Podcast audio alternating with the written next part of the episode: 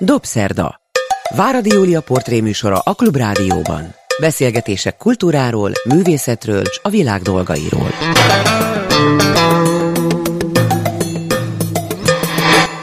Jó estét kívánok! Ez a Dobszerdány Váradi Júlia vagyok. Jó napot kívánok azoknak, akik akár az ismétlésben, akár podcaston hallgatják a műsorunkat. A Dobszerda mai vendége Rubin Eszter. Ez a név szerintem nagyon sokak számára ismerős, különösen azok számára, akik szeretnek főzni, sütni, enni, élvezni az életet, szép fotókat nézni és készíteni, valamint akiket hát azt mondanám, hogy nagyon érdekel az, hogy mi van egy-egy döntés mögött. Mitől következik be egy nagyon súlyos, vagy két, vagy három nagyon súlyos döntés, mi előzi azt meg, és akiket érdekel, hogy mi van a múltban, ami elmagyarázza ezeknek a döntéseknek a létrejöttét. Rubin Eszter író, szakács, főzőművész, gasztroszakember, azon kívül, hogy interior designer szakot is elvégzett, művelődés történet szakot is elvégzett. Jól mondok mindent? Hát vagy a legutóbbi ez... az szociálpolitikus szakot, de a többi igaz, igen. Többi igaz. Na jó, akkor sokat nem beszéltem mellé. Azért van most itt Rubin Eszter ebben a pillanatban, de hát bármikor hívhattam volna, mert aktuálisan megjelent egy olyan könyve, amit alig bírtam el, amikor a lányomnak megvettem karácsony karácsonyra, akkor a biciklin majdnem baj lett, de csodálatos dolgok vannak benne. Azt gondolná az ember, hogy szakácskönyv, de egyáltalán nem az, viszont vannak benne receptek, az a címe, hogy mit tesztek otthon, nem? Mit, mit tesztek ti otthon, mannát? Ez az. Alcíme gastroerotikus utazás. De hogy ezt te mondtad, és nem én. Mi az, hogy gastroerotikus utazás? Hát igen, mindenki rögtön az alcímet kérdez, és nem a címet. De én azért elmondom a címnek a keletkezését is. Ez számomra nagyon a régmúltban mutat vissza. Én, én valahogy a közétkeztetést azt valahogy nem, nem bírtam. Utáltál lenni a gyerekkorodban, óvodában, iskolában, azt Abszolút, olvastam. tehát semmit nem ettem, és tehát otthon azért ettem főtt krumplit, vagy sült krumplit, e- ezen éltem, de a, tehát a közétkeztetésben ezeket a főzelékeket kép, képtelen voltam megenni, otthon nem is volt ilyen, Szóval ez borzadás. De mit tettetek mannát otthon? Igen. Ezt kérdezte a Igen. tanítani, vagy óvónéni? Igen, és ez, ez volt a visszatérő szöveg az óvodában, mit tesztek ti otthon mannát? És én ezt akkor nem teljesen értettem. Tudtad, hogy mi az a manna? Nem, nem tudtam. Viszont utólag egy picit értelmet nyert ez az egész, ez, ez a nagyon burkolt szalonzsidózás. Mert ugye persze... manna az a zsidó igen. vallásban ugye komoly szerepet játszik. Igen, hát ez hullott az égből, az égi harmat, és ez mentette meg a, a zsidókat, amikor nem volt mit tenniük a pusztában, a vándorlásnál. Szóval ennyit a címről, úgyhogy úgy, ezt nagyon köszönöm a Alkotmány utcai óvodában az óvonéniknek, és ez ilyen sokáig megmaradt bennem. A gasztroerotikus utazást az az alcíme, amit a kiadóm akarta, hogy legyen alcím. Én alapvetően nem szeretem az alcímeket, mert picit didaktikusnak érzem, de hát a kiadóm ragaszkodott hozzá, és akkor egy irodalmi szakácskönyvről van szó, vagy, vagy még inkább mondhatnám azt, hogy egy, egy novellás kötetről, amit fotók és receptek komplettíroznak. De azért mindegyik novella részlet, vagy regény részlet tartalmaz valamit, ami Igen. utal az étkezésre. Igen, van amelyik abszolút az ételről szól, van amelyik csak utal rá, tehát valamilyen módon szerepel benne egy étel, és ehhez az ételhez egy exakt receptet írtam, és és fotókkal van kiegészítve, vagy az is lehet, hogy a fotók vannak kiegészítve szöveggel, mivel 75 novelláról van szó, 75 receptről, viszont 300 nagy alakú, óriási fotóról. Amiket úgy hallottam, hogy főleg te készítettél. Hát én készítettem Mindegyiket? Az összeset? Hát kivéve, ami, amin a szerző van, azt a lányom készítette. A, a, tehát alapvetően az ételeket mindet én fotóztam. Na de várjunk csak, mert még az erotikus, ebből nem fejtettük Igen, meg. Én azt gondolnám, hogy a fotók maguk, abban van valami valóban, ami az erotikához közelíti az ember, de Igen. lehet, hogy nem ezért hívtátok Igen, de nem a szó így. hétköznapi értelmében, tehát ne, nem szexuális témáról van szó, hanem pontosan ez az, hogy egy olyan komplex élmény, ami érzékeléssel, érzékek útján befogadható.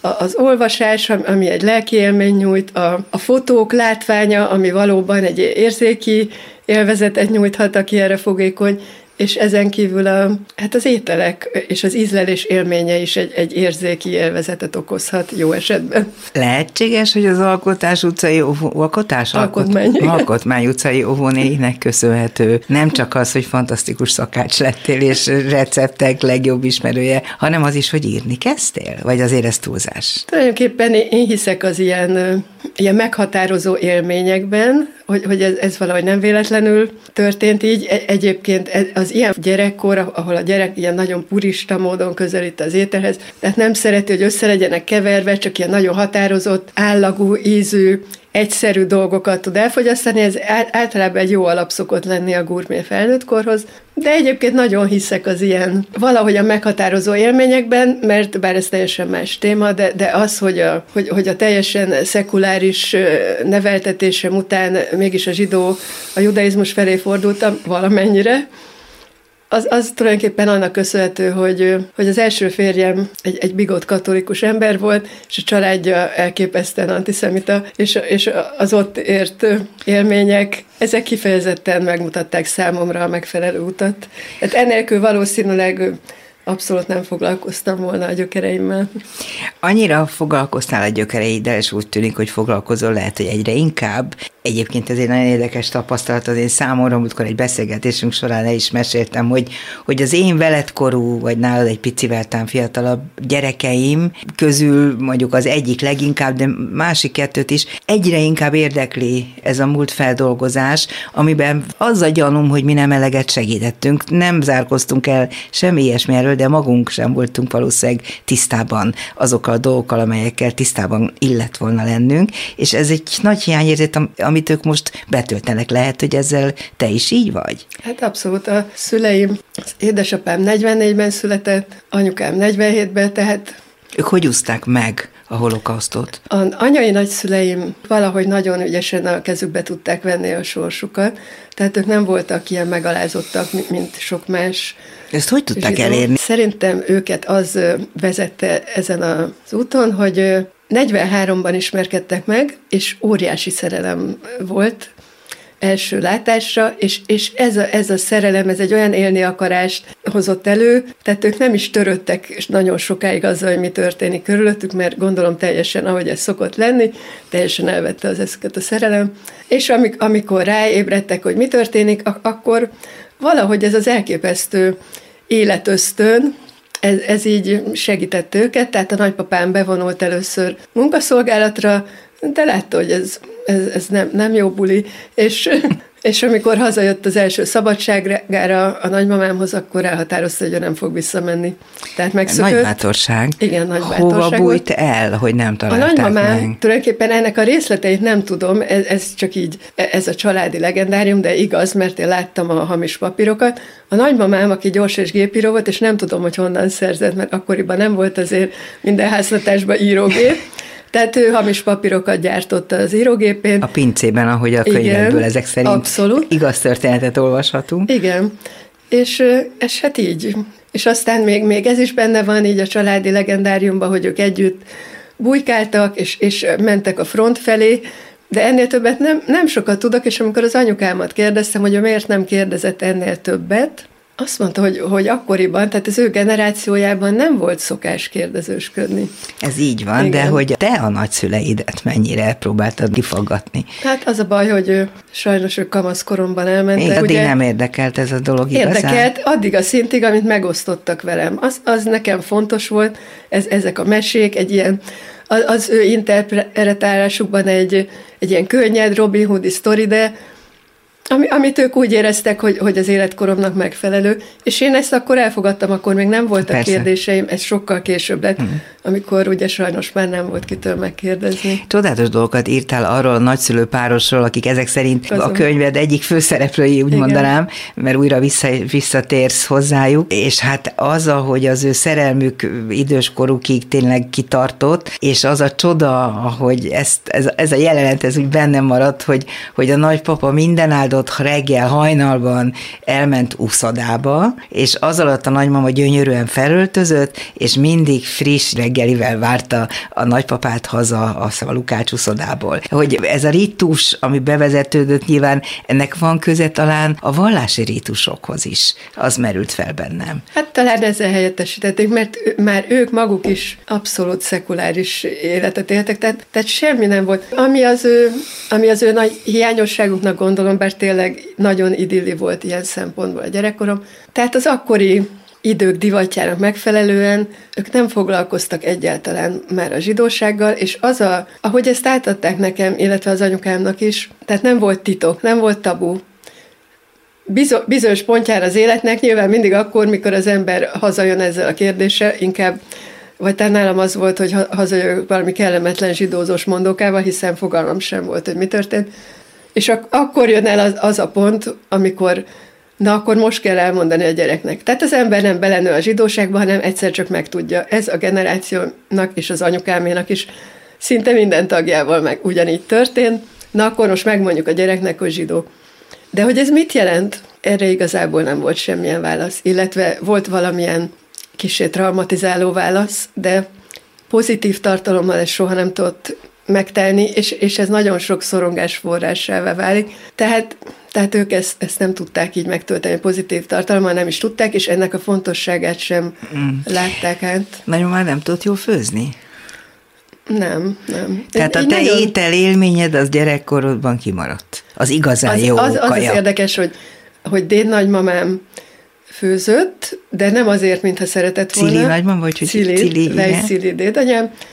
Egyáltalán nem szeretett főzni. Ő vele az volt, hogy mint építész feleség, úrinőnek számított, neki nem is kellett főzni, de amikor meghalt a dédapám, és ő a lányához költözött, akkor úgy érezte, hogy neki valahogyan fontossá kell tenni e magát, mert ugye már özvegy, nem csinál semmit, nincs nyugdíja, akkor hát mitől lesz ő fontos, és akkor kezébe ragadta a fakanalat, és főzött, már ezt mindig is utálta. Tehát legjobban szeretett volna olvasni. Akkor, mikor ő megbetegedett, már idős volt, akkor a nagymamám vette át ezt a fakanalat, képletesen is, és a kézzelfoghatóan is, de ő sem tudott főzni, mivel addig az anyukája főzött, és nem is szeretett, egész életében dolgozott, ilyen emancipált ne volt. Úgyhogy aztán ő is abba hagyta ezt. Anyukát se tudott igazán jól De az anyukám meglepően tudott, Tényleg? hanem még kimaradt egy láncszem, a nagy, nagypapám kezdett el 60 ah. évesen főzni, és kiderült, hogy neki van ez érzéke, és ő szívesen. És ez nagy örömöt is okozott neki, igen. Igen, igen. És aztán az anyukám, és igazából felnőtt korában érzett rá erre a főzésre, tehát nagyon kísérletező kedvű volt, Bennem valahogy gyerekkorom óta meg volt, tehát én már gyerekkorom óta érdeklődtem a gasztronómia. Na de ezek szerint ezért cum truc, hogy jót is tudja lenni. Lehetséges, végre valaki főzzen Ha más jót. nem csinálja, akkor én Igen, de azt kell. is gondolom, hogy, hogy talán a nagyapámmal, mert vele volt a legszorosabb kapcsolatom a családban, őt szerettem a legjobban, és azt gondolom, hogy, hogy az ő életkedve, életszeretete, ez az, ami a főzésen keresztül így átjött akkor ezek szerint én következtethetek a legfrissebben megjelent könyved történetéből. Könnyebb lesz a dolgom, mert akkor itt van egy életrajz előttem, önéletrajz kvázi, aminek az a cím, hogy minek szenved, aki nem bírja. Igen. És hát valóban ennek a regénynek Rubin Eszter, ha igaz, akkor nagyjából a főszereplője, és az derül ki erről a főszereplőről, hogy több dolgot nem tanult meg gyerekkorában, de leginkább nem tanult meg az életnek örülni. Tehát azt egyáltalán nem tapasztalom ebben a könyvben. A málna magok, vagy eper magok rákcsálása volt talán az egyetlen igazi életi élmény, ami pozitív volt. Mitől szenvedtél te ennyit, ha te is ugyanilyen módon élted végig a mostanáig tartó Nagyon hasonló, igen. Tehát, tehát attól mindenkit óvok, hogy, hogy tökéletes párhuzamot Persze, állítson fel regény. a főszereplő és a szerző között, de itt azért bevallottan, tehát megvan ez a párhuzam. Igen, tulajdonképpen lehet, hogy pont ezért írtam ezt a regényt, hogy rájöjjek arra, hogy, hogy mi az egy, egy átlagos gyerekkor, tényleg nem, nem túl sok örömmel. Hát de apukád mondjuk elég korán Igen, hiányzott belőle az apa, nagyon-nagyon fájón hiányzott. Ráadásul azt hiszem, hogy bocsáss meg, de hogy itt álljunk meg egy pillanatra, mert az apakép az Igen. egy elég erős ok arra, hogy valakinek hiányérzete legyen egy életen át, és a te számodra legfeljebb egy nagy apakép volt, de apakép nem nagyon. Hát ez erről beszélni hiányzott, Igen. és, és, és ami ebből következik, az a fajta alapvető biztonságnak a hiánya, azt nagyon erősen megéltem. Amit Bár, a férfi jelent a igen, családban? Ráadásul az anyukám nagyon fiatal volt, tehát másodéves volt a jogon, amikor terhes lett, és hát ő így nagyon kislány, tehát ő tavaly vesztettem el, és igazából egész életemben úgy, úgy láttam, hogy ő egy kislány. Ő a gyereked, és nem te vagy az ővé. Igen, annak ellenére, hogy ő egy nagy, nagyon, tehát a szakmájában fantasztikus dolgokat elért, egy, nagyon fontos vezető pozícióban De volt. ő a könyvkiadónál dolgozott, vagy az csak a nem, könyvben van így jogászként jogász dolgozott? Volt. Igen, sőt egy bíróság elnöke, és miután elment, így két nap alatt ment el, tehát nagy, nagyon fájó ez a dolog, de nyommal, a lányom fogalmazta meg talán a legjobban, hogy, hogy a mami azért nem tudott tájékozódni igazából az életben, mert, mert az életben nincsenek jogszabályok. Tehát uh-huh. ő a mhm. jogszabályok között zseniálisan eligazodott, de valahogy az életben kevésbé. És ez a gyereknevelés azért 21 évesen, egyetemistaként, apa nélkül, ez azért nem olyan könnyű. És apukád azért ment el, amit megírtál nem, ebben nem, a könyvben? Nem. Igazából csak azért házasodtak össze, mert az anyukám terhes lett, nem is volt egy olyan jó kapcsolat, tehát, tehát ezért nagyon-nagyon hamar véget ért a házasság. És annyira, hogy téged, mint gyereket az édesapád nem is igazán tartott fontosnak soha? Hát hozzá kell tenni, hogy az apukám is csak 24 éves volt mm. akkor. És egy, ő egy nagyon traumatizált, tehát az apai családom az, az egy sokkal, az egész más. A, a nagyapám borban volt, Radnótival munkaszolgálaton, a nagymamám a gettóban volt egyedül a gyerekkel, aki 40, 44 tavaszán született. Kétszer menekült úgy meg a, a, a csecsemővel, hogy egyszer már vitték le a Dunához, és akkor az egyik keretlegény kiállította, vagy nyilas kiállította a sorból, a kisbaba miatt mondta, hogy most lépje le. Egyszer volt, hogy hogy szóltak a házban, ahol laktak, a házmester szólt neki, hogy Rubinné, most menjen föl a padlásra, mert holnap mindenkit el fognak vinni. Tehát a kisbaba miatt megsajnálták. Apám egy ilyen nagyon traumatizált családban nőtt fel, és még azt is hozzá kell tenni, hogy, hogy amikor megjött a, a nagyapám a munkaszolgálatból, akkor így nagyon örült, hogy született egy kisfiú, amíg ő nem volt itt. Ja, ez az alatt történt, persze. Igen. igen.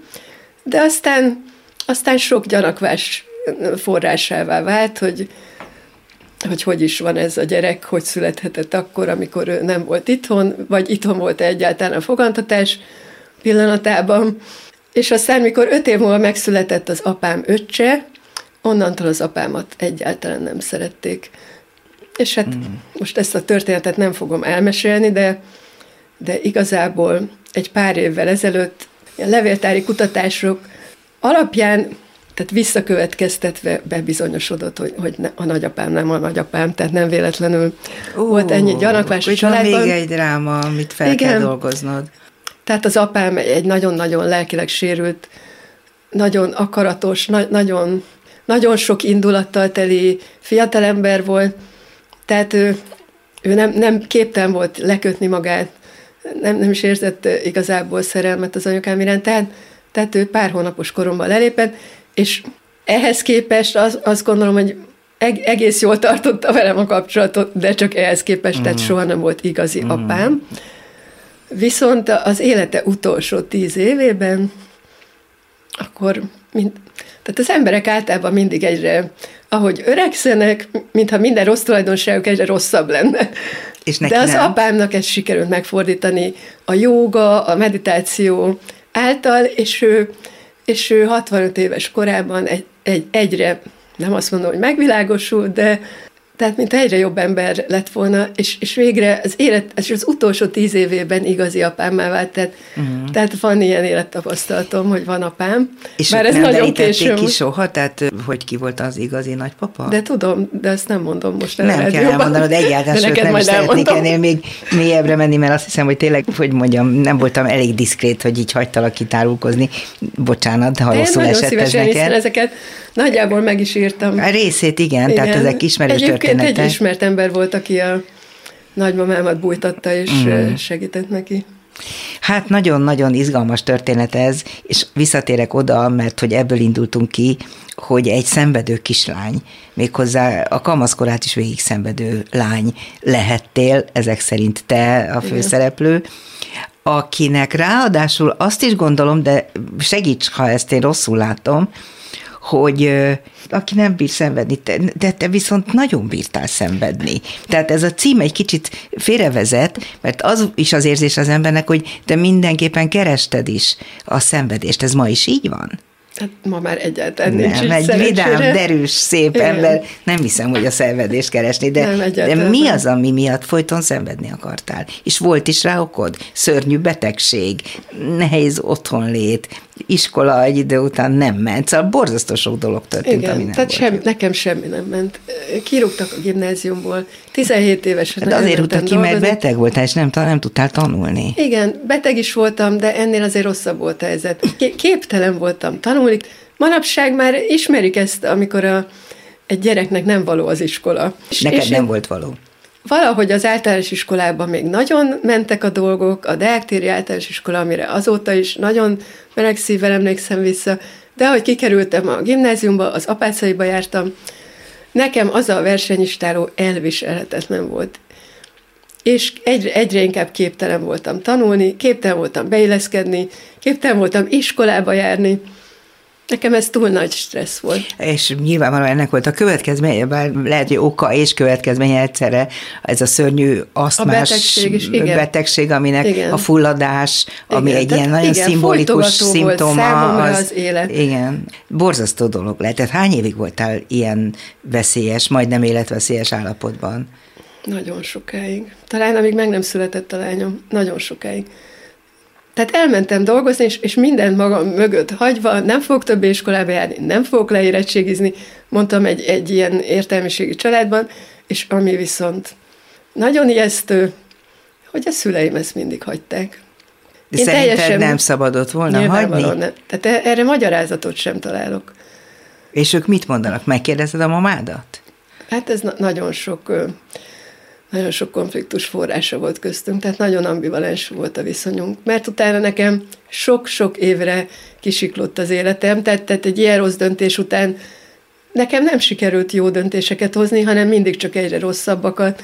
A, a párkapcsolat, a, a korai felnőtté válás, a, a, a házasság, tehát te is hamar lettél terhes, Na, valójában nem, nem, nem úgy történt. Nem így tört, akkor nem, ez az egy, ami nem. regényszerű. De, de tényleg mindent mindig rosszul csináltam. Valahogyan azonosultam azzal a kisiklott élettel, és azt szerint döntöttem mindig, ahelyett, hogy megpróbáltam volna visszatérni az igazi életembe, és ez évtizedekig nem sikerült.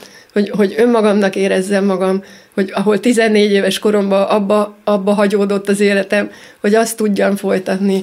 Ehhez kellett vagy négy-öt év, ugye? Vagy még több is? Évtized kellett. Évtized kellett? Igen. Hm. Rubin Eszterrel beszélgetek, íróval, szakácskönyvíróval, gasztrofilozófussal és szakemberrel, miközben interior designerrel, és mit is csinálsz az még? már mindegy. Az már Azt mindegy? Már nem csinálom. Azt már hát nem cukra, ezt már nem csinálom. Na jó, de azért az is fontos volt Igen. nagyon az életedben. Na de, akkor most mondok még valamit, és én most itt, mint egy pszichológus jellemezni próbálok, még nem vagyok az, hogy mindannak ellenére, amit, ami történt veled, és amit nagyon részletesen megismerünk ebből a könyvből, egy önéletrajzi regényből, az az érzésem, hogy életed egyik nagy-nagy döntés, hogy ott vagy az iskolán, ez egy fantasztikus bátorságról tesz tanúbizonságot. Tehát egyszerre voltál gyenge, erőtlen, majdnem azt mondom, megalkuvó bizonyos helyzetekben, de közben meg volt benned valami elképesztő merészség vagy bátorság, nem? Nem, nem éreztem, hogy dac volt bennem azt tudtam, hogy mit nem akarok, hogy soha többé nem akarok iskolába Na, járni. Na, ez nem bátorság ezt kimondani? Nem éreztem ezt soha. Ma se érzed? Talán, ma talán már érzem, de, de akkor nem így éltem ezt meg egyáltalán. Csak egy menekülésként éltem meg. Te most minek tartod magad elsősorban? Írónak? Igen az a tudat, hogy író vált belőled, és ahogy megírod, ez bizonyos fokig annak is köszönhető idézőjelben, mert azt hiszem ilyesmit nem szokott az ember köszönni, hogy ezek a bizonyos mínusz időkben történt családi traumák, ahogy nagyon sok családban ezek feldolgozatlanok maradtak, van is erre egy nagyon divatos szó most, a transgenerációs trauma. Igen, ez nagyon érdekes, ez ennyire előtérbe kerül. Ez a könyvem még tavaly, tehát egy másfél éve jelent meg, akkor még úgy érzem, hogy ennek a hullámnak az elején voltunk, mikor még nem jelent meg ennyi ebben a témában ennyi könyv. És valahogy ma egyre több van ilyen. Elképesztően, igen, valahogy mindenki e- ezzel foglalkozik. Én ezzel az egész holokauszt témával még az első regényem idején, ami 2012-ben, tehát tíz éve jelent meg, az, a az egy a Barhez című könyv, ott kifejezett írói szándékom volt, hogy a holokauszt és a soá, mint szó és mint téma semmilyen módon nem fog megjelenni. Ez lesz az első olyan zsidó regény a kortárs irodalomban, ami nem a holokauszról szól, hanem a zsidóságról, a zsidó életről, és tud mutatni egyfajta pozitív azonosulási lehetőséget. Te lehet a holokauszt nélkül beszélni a zsidóságról? Hát igen, ezt, ezt a lelki fejlődést szeretném most elmondani, vagy, vagy szellemi, hogy tehát én semmiképpen nem akartam holokauszt zsidó lenni, akinek ez határozza meg az identitását, és a könyvem megjelenése után nagyon-nagyon sokan kerestek meg, hogy ez mennyire magával ragadó, és segítsek nekik, hogyan kell zsidónak lenni. Aha. Ez, ez nagyon, nagyon kellemes. Azt majd elmondod, hogy hogyan kell zsidónak lenni? Tehát ez egy nagyon szívmelengető visszajelzés volt. És az évek során, lehet, hogy ahogy öregszem, ez így kicsit megváltozott bennem és egyre jobban érdekelni kezdett mégis ez, ez a talán azóta, mióta már nincs kitől megkérdezni a dolgokat, és nekem kell valahogy gondolati úton ezt megteremtenem, ezt a valóságot. Tehát nem gondoltam volna valaha a Varhez után, hogy én egy, egy, egy ilyen transgenerációs hmm. traumáról fogok írni, és, és mivel korábban is nagyon tudatosnak gondoltam magam, a, aki tudja, hogy mi van vele, hát elég sok mindenen átmentem ahhoz, hogy ezekkel elég sokat kellett foglalkoznom. Azt gondoltam, hogy mindent tudok magamról, és, és e, a könyv által, amikor írtam, kellett rájönnöm elképesztően sok mindenre, és rájönnöm arra is, hogy, hogy ezt az egész gyerekkori, igazából azért annyira nem megmagyarázható állandó szorongás, állandó szenvedést, tulajdonképpen tényleg, tényleg a, a fel nem dolgozott holokauszt trauma okozta, amit soha nem gondoltam magamról. Azt majd el fogom kérdezni tőled, megírtad ugyan, de nem fogjuk felolvasni, hanem elmondod, hogy, hogy mi vezetett rá arra, hogy a holokauszt trauma hogyan befolyásolja egy ember sorsát. De előbb még azt kérdezném, ha szabad.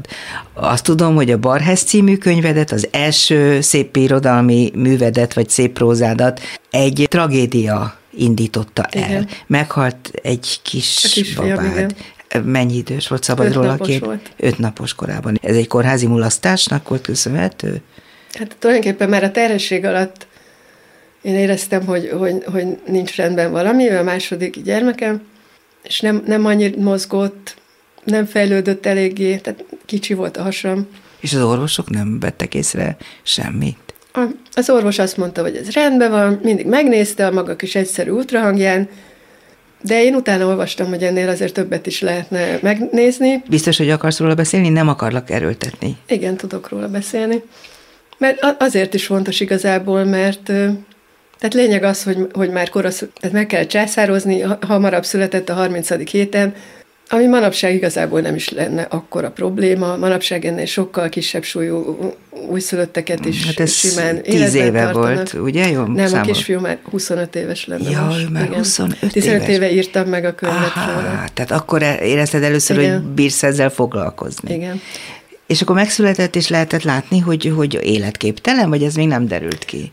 Hát nekem nem voltak jó előérzeteim, amikor őt láttam, de bíztattak, hogy, hogy ebből egészséges gyerek lesz, de ugye egy, egy koraszülöttnél nagyon gyorsan változik a helyzet bármelyik pillanatban, és aztán a napok alatt már elkezdtek felkészíteni rá, hogy, hogy itt azért nagyon súlyos dolgok várhatók, és aztán volt egy este, amikor szóltak, bementem hozzá, és szóltak, hogy maradjak vele, mert a gyerek nem fogja megérni a reggelt, és ott álltunk az ex-férjemmel, és ő abban a percben azt mondta, hogy akkor ő innen most megy, ő nem tud itt maradni. Maradj Ez egyedül ezzel a szörnyű dolgokkal. Igen, és én ott, ott maradtam egyedül.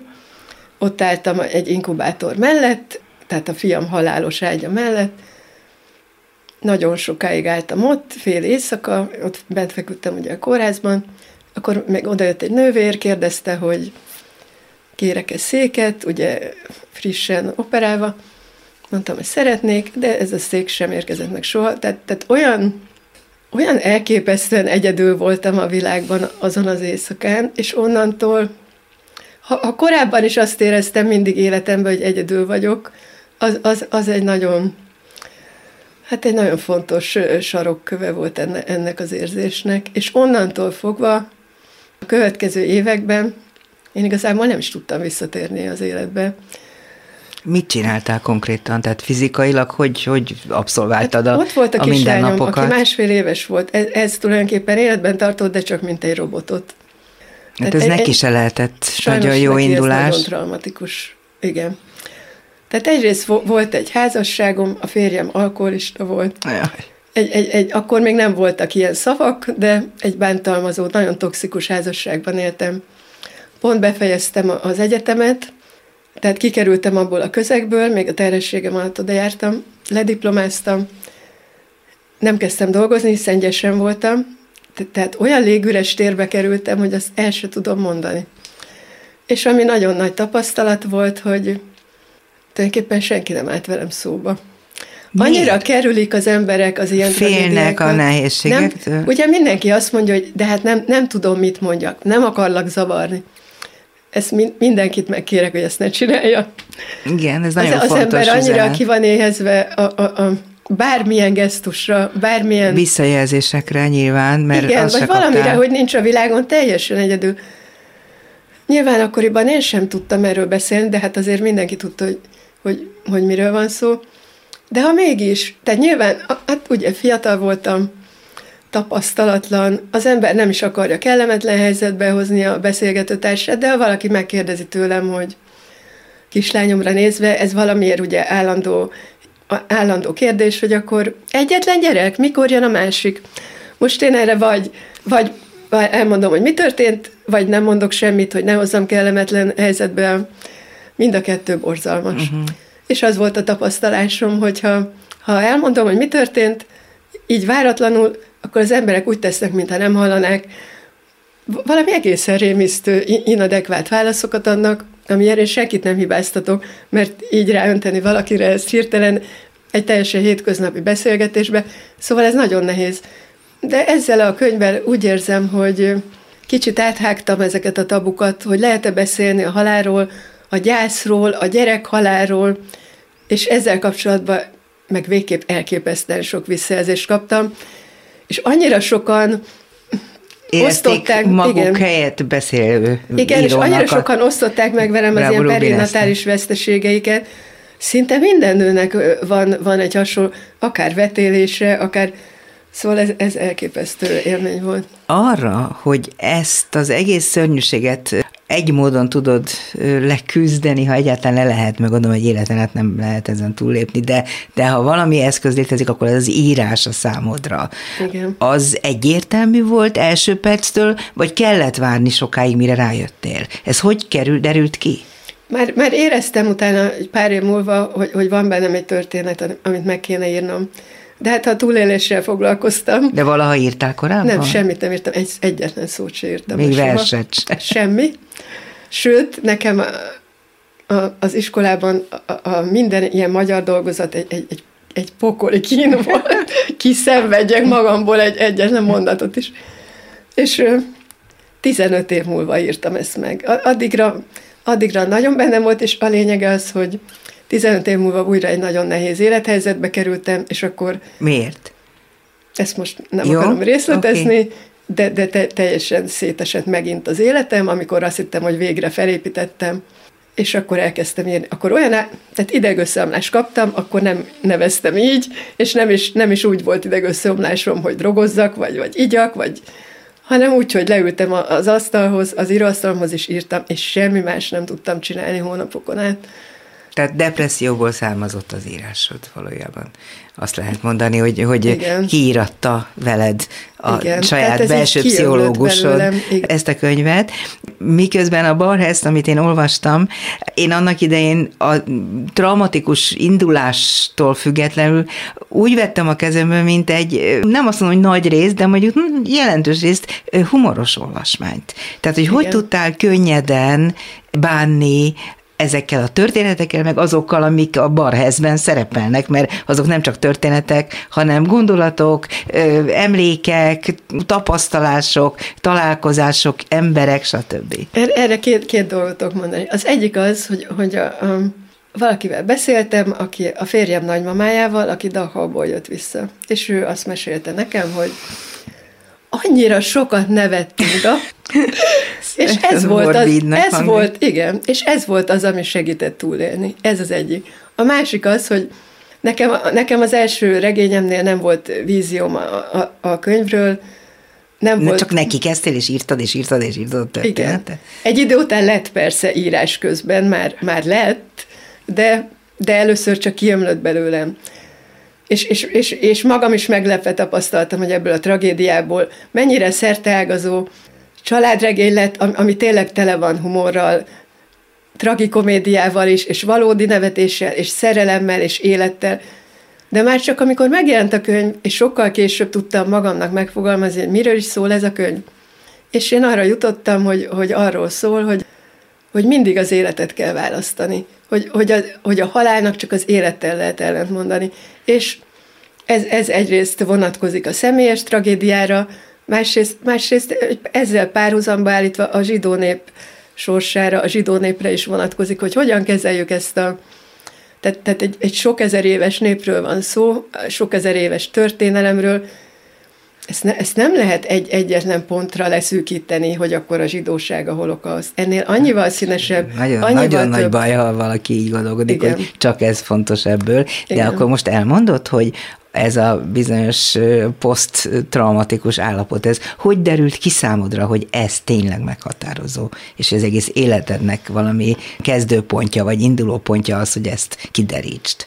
Ezt nem is biztos, hogy el tudom mondani. Erről írtam egy egész könyvet. Ez nem hiszem, hogy ez nagyon sok apró lépésből állt, amiből az ember egyszer csak megvilágosodik. Mondasz De, azért példát? Igen, például, például megtudom valakiről, hogy aki kiment, kiment Izraelben 46-ban, és a 70. szület fölépített egy csodálatos családot, egy, egy mosávot, egy avokádófákat. Mi ez a mosáv? Az, az olyasmi, mint a kibuc, csak, a, csak nem olyan saját szűk. kis igen, igen.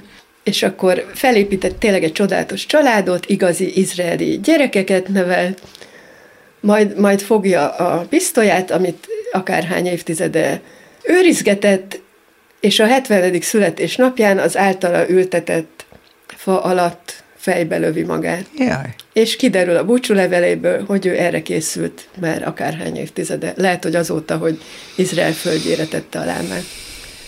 Ez nagyon traumatikus. Aztán látok egy filmet, amiben szintén egy, egy fiatal lány, egy holokauszt túlélő, a, aki gyerekként élte át, és kimegy Amerikába, Franciaországból, és neki is családja lesz, egy gyönyörű nő, és úgy néz ki, hogy minden megoldódott, egyszer csak a 60-as években fogja, és a kedilekének a kormányát elrántva frontálisan ütközik. Ja, és ő is erre készült attól a naptól fogva, hogy Amerika földjére tette a lábát. És ezek elgondolkodtattak Sorstalanság, arról, mondanám itt közbevetőleg. Igen. Arról, hogy, hogy ez itt nem ér véget, hogy tehát én nem láttam ezt a családomban, legalábbis az anyai családomba, mert ugye ők a kezükbe tudták venni a sorsukat, és nem voltak egyáltalán megalázva, és igaz, igaz volt az, hogy, hogy ők, őket pont ez fordította az, az élet, élet öröm felé, felé az uh-huh. élet felé.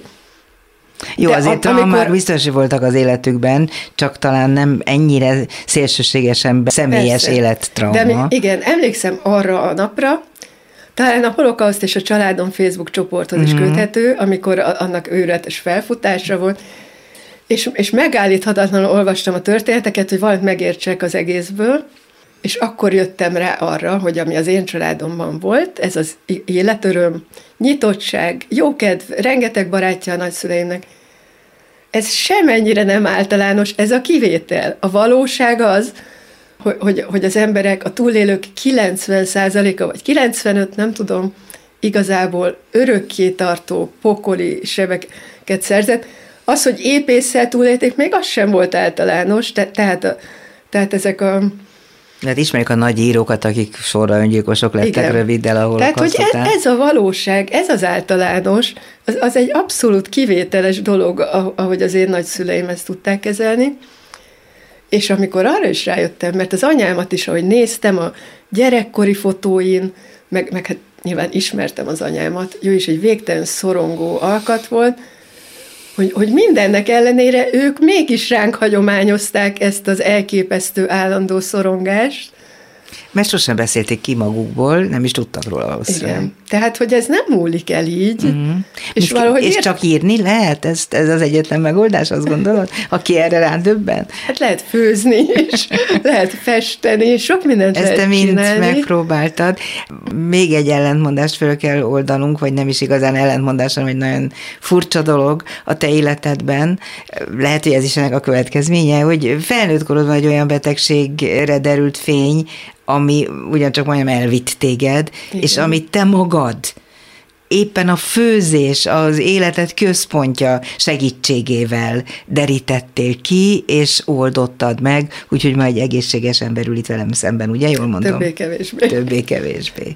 Igen. Ez a hisztamin érzékenység. Igen. Ez mi? Hát ez egy ez a hisztamin intolerancia ezeket nagyon sokakat érint, de azért a legtöbb embert enyhe formájában. De, de ez el tud jutni odáig is, hogy, hogy az ember már semmit nem tud megemészteni, olyan felszívódási zavarokat okoz, hogy, hogy nincs olyan étel, ami, ami ne okozna súlyos problémákat. De hát ez halálos. Hát ezt nem akarom ezt mondani, hogy halálos. Na mert... de hát ha nem eszel, az mortális, hogyha nem veszel magadtól Igen, de azért valahogy az ember próbál életben maradni. Szóval egy nagyon súlyos állapotot tud okozni, ami a lényege inkább az, hogy, hogy baromi nehéz ki, kikerülni belőle. Van Tehát, köze a holokauszt traumához szerinted? Szerintem van egyébként. Van mindennek. De sok, sok mindenhez van köze, ami az életemben történt, és amit, amit szintén ezáltal a könyv által is tudtam felgöngyölíteni. Ja igen, való azt írtad, hogy a gyógyszerek, az a sok-sok gyógyszer, antibiotikum, amit szedtél, amikor Azok az asztmád miatt sok, sok, Nagyon sok minden egyszer csak így túlcsordul ez a pohár, és, és onnantól, tehát tegnapig még az ember ilyen-olyan kisebb-nagyobb hétköznapi problémákkal, mindenkinek van, fáj a hasam, bármi bajom van, akkor megvan, és akkor egyik nap, de tényleg így van, túlcsordul ez a pohár, a sok stressz, a sok környezeti hatás, sok minden, és egyszer csak az ember ott találja magát, hogy mindenre allergiás, ami ijesztő. De nem csak az ételekre, hanem a férjére például. Hát például, de, de most nem erre gondolok, hanem de tényleg az emberi kapcsolatok is toxikussá válnak. De most ezt nem szeretném mondani, mert a férjem rengeteget segített, hogy kikerüljek ebből az állapotból. De té- tényleg nagyon nehéz. Hát az ételekre, a, a vegyszerekre, az illatszerekre, a gyógyszerekre, tehát mindenre. Tehát az ember így bezárkózik, és nincs remény arra, hogy, és hogy, hogy léptél ki ebből? Megint itt van a bátorság, amit már az előbb előhoztam, de te tagadtad. Hát évek alatti kőkemény diéta és, és a gyógyulás útjainak a keresése. Honnan tudtad, hogy milyen diétát kell választanod? Hát van egy ilyen hisztamin diéta, azt nem én találtam ja, az létezik, fel. igen. Illetve inkább csak azt mondanám, hogy ajánlások vannak, hogy, hogy melyik étel, ami alacsony hisztamin tartalmú, de ez egy olyan annyira egyéni problémákat okozó, akkora nagy változatosságot mutató állapot, nem is betegség, amire mindenkinek saját magának kell kitapasztalnia. De hát két könyvet is írtál, Igen. ezekből szerinted meg lehet tanulni, hogy Igen, hogyan abszolút. kell ezt kezelni? Igen, tehát ez, ez, egy, ez, egy, ez egy hiánypótló könyv volt az első, mivel még magyar nyelven nem jelent meg szakirodalom ebben, és hát tényleg az emberek a, a súlyos állapotú hisztaminérzékenyek egy ilyen nagyon, hát nagyon labilis helyzetben voltak, hiszen tényleg az ember nem tudja, hogy mit egyen, hogy ne halljon éhen, és mit tegyen, hogy, hogy ne legyen állandóan rosszul. És gyógyszert sem szedhet, mert hát a semmilyen gyógyszer szinte az ember nem vannak. tud be, bevenni, tehát ez, ez nem így gyógyul meg, hanem egy, egy végtelenül hosszú bérregenerálási folyamattal, ami, ami elképesztően szigorú, nagy türelmet, igényel, nagy türelmet, elszántságot, és, és mindig lehet tudni, hogy óriási visszaesések lesznek benne. Úgyhogy soha nem szabad feladni a reményt, ebben egyébként a családom elképesztően támogatott. Mit teszel ma? Mit, mi az, amit ehetsz? Hát manapság már szinte mindent Tényleg? Teszem, Tehát el lehet jutni arra, igen, arra lehet, fokra, amitől kezdve az ember megint normális. Persze él. odafigyelek rá, tehát nem engedem el magam, legalábbis azt mondom, hogy néha elengedem magam, odafigyelek, hogy, hogy, hogy ne nagyon egyek hozzáadott adalékanyagokat, azért a glutént, a tejet, a cukrot igyekszem elkerülni, de alapvetően olyan elképesztően kitágult a világ számomra, amire nem is számítottam. Ehhez azt kell, hogy mondjam, hogy azért ehhez tényleg kellett bátorság, mert... Hát a legmélyből fölkapaszkodni, a legmélyebbről fölkapaszkodni. És olyan értelemben ez. is, hogy, hogy, hogy az ember így nagyon elkezd rettegni a világtól, és, és meg kellett lépni olyan lépéseket, amire még nem is biztos, hogy nem éreztem úgy, hogy készen állok, hogy, hogy kimerek lépni a világba, de megtettem, és ezek mindig nagyon pozitív fordulatokat hoztak. Mi a következő könyvet témája?